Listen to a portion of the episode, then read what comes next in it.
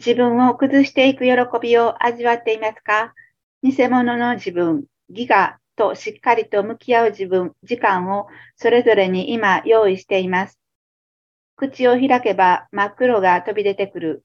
もちろん黙っていても真っ黒が飛び出ていく時間の中で、その真っ黒と共に大気止め口を思う、思える喜びを味わっていますか？ということです。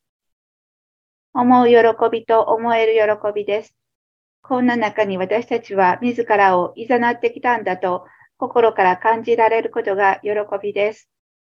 さあ今日も喜んで自分を見ていきましょう。思えば嬉しい、思うことが嬉しい。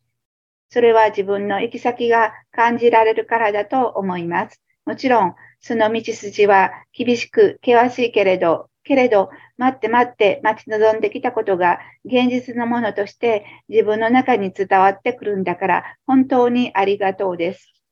共にある喜び、共に歩き、共に生きていく喜びの世界を歩んでいくだけです。